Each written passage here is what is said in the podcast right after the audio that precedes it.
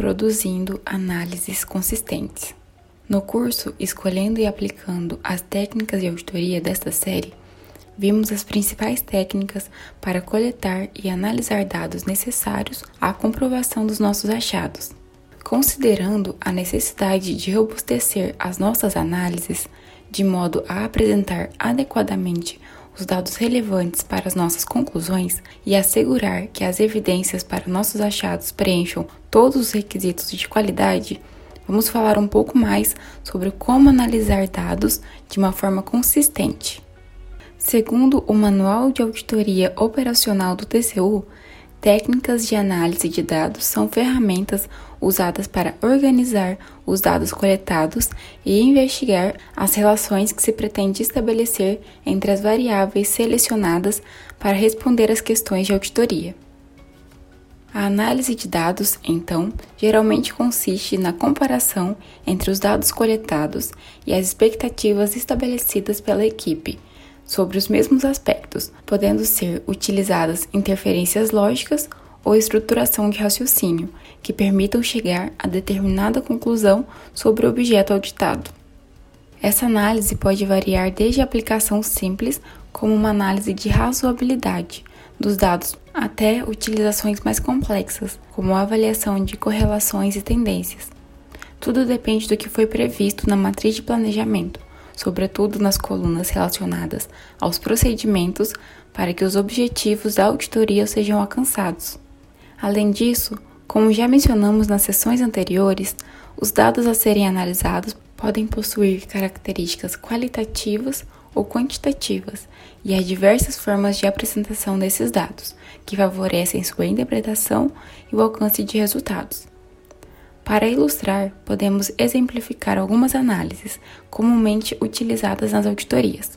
Comparação de informações do período corrente com informações similares de períodos anteriores, comparação de informações do período corrente com orçamentos e previsões, estudo da relação entre informações financeiras com outras informações não financeiras, por exemplo, despesas com folha de pagamento comparadas com mudanças na média do número de servidores, comparação entre respostas de diversas pessoas consultadas, comparação de informação com qualquer critério ou parâmetro pré-estabelecido, estudo da relação entre elementos da informação, por exemplo, flutuações nas despesas com pagamento de juros comparadas com os balanços de débitos relacionados, e comparação de informações entre a unidade estudada e outras unidades similares.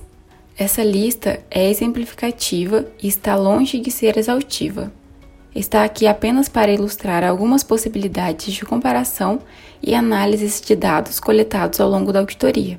O objetivo das análises de dados é, por meio das comparações e análises, identificar discrepâncias ou variações da informação, tanto quanto uma diferença inesperada é encontrada, como quando nenhuma diferença é encontrada, mas era esperada. Essas discrepâncias podem resultar, por exemplo, de algum dos seguintes fatores: isoladamente ou em combinação, o que nos auxiliará na identificação das causas. Mesmo que já tenhamos visto as técnicas de análise com uma razoável abrangência no curso, escolhendo e aplicando as técnicas de auditoria, é importante que repassemos algumas técnicas lá abordadas para darmos mais detalhes de como deixar nossas análises bem consistentes. Revisão crítica de resultados. A primeira técnica de que trataremos é a revisão crítica de resultados, que é a base de toda e qualquer análise, pois é por meio dela que verificaremos a razoabilidade entre os dados coletados pela equipe e as expectativas estabelecidas sobre determinados aspectos. Essas expectativas podem ser informações similares de outros períodos, outras unidades, de insumos utilizados para geração de dados, critérios legais, entre outras possibilidades de comparação. É quando o auditor utiliza o conhecimento adquirido sobre o objeto na fase de planejamento para exercer seu julgamento profissional sobre a adequabilidade dos dados, ou seja, se há diferenças quando esperadas ou se não há quando não esperadas. Quando se trata de dados qualitativos, a não ser que utilizemos formas de estruturá-los para permitir análises quantitativas, como na utilização de checklists ou por meio de análise de conteúdo. a equipe geralmente foca na realização de interpretações que permitam chegar a interferências lógicas a partir de parâmetros estabelecidos e em conjunto com outras evidências obtidas. Quando se trata de dados quantitativos, podemos lançar mão de cálculos matemáticos para verificar e demonstrar a razoabilidade dos dados coletados, mas também devemos utilizar interpretações da equipe para chegar às conclusões da auditoria. Veremos mais sobre interferências lógicas nas próximas sessões, destinadas a abordar a realização de análises em separado para evidenciar os achados. Nosso intuito aqui é apenas demonstrar que a revisão crítica de resultados é o fundamento do nosso trabalho e pode ser aplicada sem nenhuma sofisticação, utilizando até mesmo os dados brutos coletados pela equipe. Peguemos, por exemplo, a inscrição de restos a pagar como objeto de análise e suponhamos que essa inscrição tenha aumentado subitamente em determinado ano. Após a realização de uma revisão crítica e a depender dos objetivos e do amadurecimento da fiscalização, talvez a equipe já consiga tirar conclusões sobre esse aumento desarrazoado, que poderia ser, por exemplo, causa de uma situação encontrada em que os gestores ficaram sem disponibilidade financeira no ano posterior para arcar com os compromissos assumidos. Própria situação encontrada causada pela disponibilização do orçamento pelo órgão central no fim do ano. Efeito de uma situação encontrada definida como deficiências estruturais e operacionais do órgão na execução da despesa com tempestividade. De certo modo, utilizamos a revisão crítica em todas as nossas outras técnicas de análise, na medida em que podemos resumi-la como a comparação e a análise de razoabilidade entre os dados encontrados e as expectativas formadas pela equipe. Análise de frequências e representações gráficas.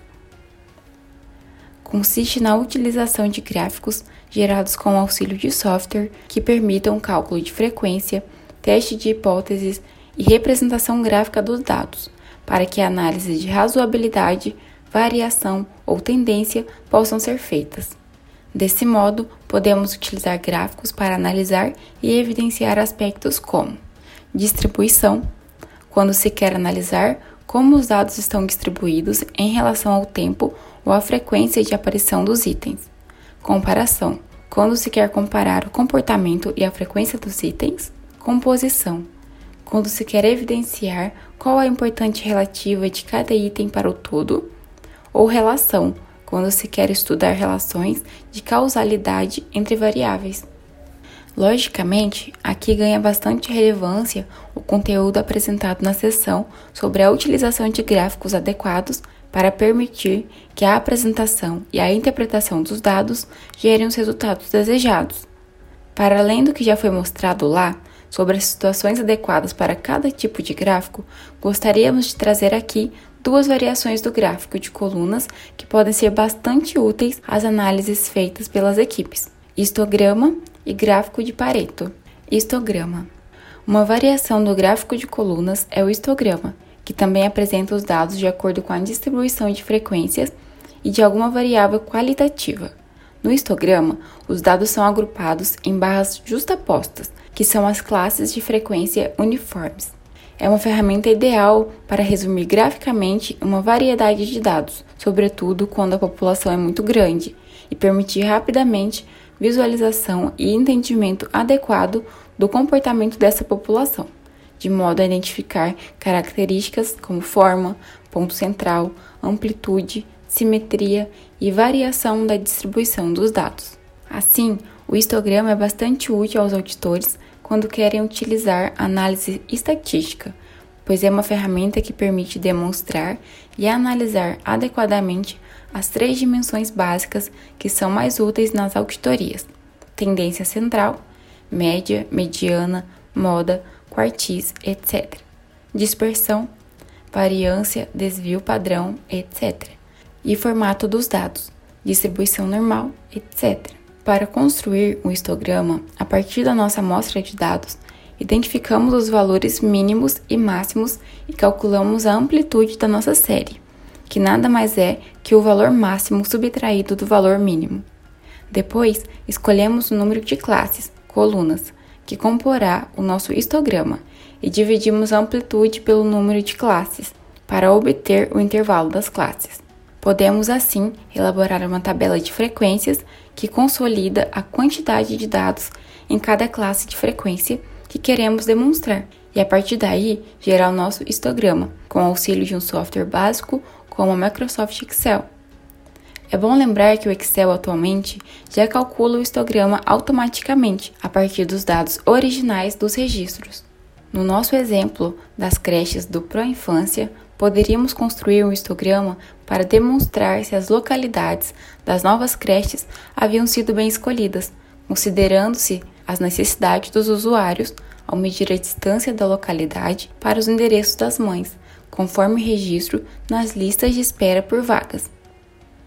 Suponhamos que a equipe conseguiu obter dados de 212 mães, sendo que a menor distância era de 0 7,590 km e a maior de 7,410 km, o que nos dá uma amplitude de aproximadamente 7 km. Ao escolhermos dividir o histograma em 7 classes, teremos que cada classe terá o um intervalo de 1 km, conforme a seguinte tabela de frequências. A distribuição de frequências da tabela acima gerou o histograma a seguir. Gráfico de Pareto. O gráfico de Pareto também é uma variação do gráfico de barras verticais, apresentado de igual modo aos dados de acordo com a distribuição de frequências de alguma variável qualitativa. O intuito do gráfico de Pareto é dispor a informação de forma a tornar evidente e visual a priorização de temas, onde as barras à esquerda são relativamente mais importantes do que as barras à direita. A razão disso é que, de acordo com Pareto, geralmente 80% dos problemas ou resultados de um processo tendem a ser originados por 20% das causas ou insumos, regra 80-20. Chamamos esses 20% de causas de poucos vitais e os outros 80% os muitos triviais. A técnica classificação ABC, que frequentemente utilizamos no tribunal, sobretudo nas auditorias de obras, é baseada nesse princípio, para identificar os itens construtivos mais relevantes de determinada planilha e elaborar a amostra para que a equipe faça as devidas análises. O TCU possui um documento técnico sobre classificação ABC, que pode ser consultado aqui. O gráfico ou diagrama de Pareto é muito bem utilizado pela equipe de auditoria quando seu intuito é, por exemplo, mostrar as causas ou problemas em ordem de prioridade, identificar os fatores mais significativos, mostrar onde devemos focar nossos esforços e identificar o melhor uso dos recursos limitados. Além da evidente utilidade na etapa de planejamento da fiscalização para descobrir os itens e as atividades mais relevantes, as equipes de auditoria podem, por exemplo, utilizar o gráfico de Pareto também para identificar as principais causas de determinadas situações e analisar quais são os problemas que, se resolvidos, trarão os maiores benefícios aos órgãos auditados e, por consequência, à sociedade. Desse modo, a ferramenta auxilia a equipe a identificar as principais causas e priorizar suas propostas de encaminhamento atacando as situações-chave que provavelmente trarão os maiores impactos caso aprimoradas. Para elaborar o gráfico de Pareto, também precisamos organizar os dados em uma tabela de frequências, em que contaremos a frequência de cada causa, representada por uma porcentagem do total, além de registrar a frequência acumulada, que gerará a linha no nosso gráfico. Ordenaremos essa tabela de forma decrescente, para que as causas mais importantes fiquem nas colunas mais à esquerda do gráfico. E após, é só gerar o gráfico com auxílio de um software como o Microsoft Excel. No nosso exemplo das creches do Pro Infância, poderíamos utilizar uma análise de Pareto para identificar e demonstrar as principais causas de defeitos que tornavam as creches inservíveis, conforme os seguintes dados hipotéticos. A partir dessa tabela, poderíamos gerar o respectivo gráfico no Excel. Além das técnicas já apresentadas, não podemos nos esquecer daquelas que visam verificar eventuais relações entre as variáveis, como a regressão linear, análise de tendências e análise envoltórias de dados. Na regressão linear, por exemplo, utilizamos o gráfico de dispersão visto na sessão passada para identificar e medir a correlação entre uma variável dependente e uma ou mais variáveis independentes. A depender da força da correlação encontrada, podemos utilizar os resultados para demonstrar razões de causalidade, fazer análises preditivas e identificar os outliers e respectivas causas das discrepâncias. O gráfico de dispersão também é utilizado na análise envoltória de dados, mas neste caso, caso o intuito é apresentar a eficiência de diversas unidades similares na transformação de insumos em produtos. Ao identificar a eficiência relativa das unidades, podemos estabelecer uma fronteira de eficiência com as unidades mais eficientes e buscar boas práticas para serem replicadas. O objetivo aqui não é esgotar essas técnicas um pouco mais complexas, porém a equipe de auditoria deve ter um conhecimento mínimo para identificar a possível aplicabilidade em suas auditorias e a partir daí sair em busca de um conhecimento mais aprofundado. Na próxima sessão, vamos tratar especificamente de técnicas relacionadas à análise de dados digitais, mas antes vamos realizar os nossos exercícios de fixação.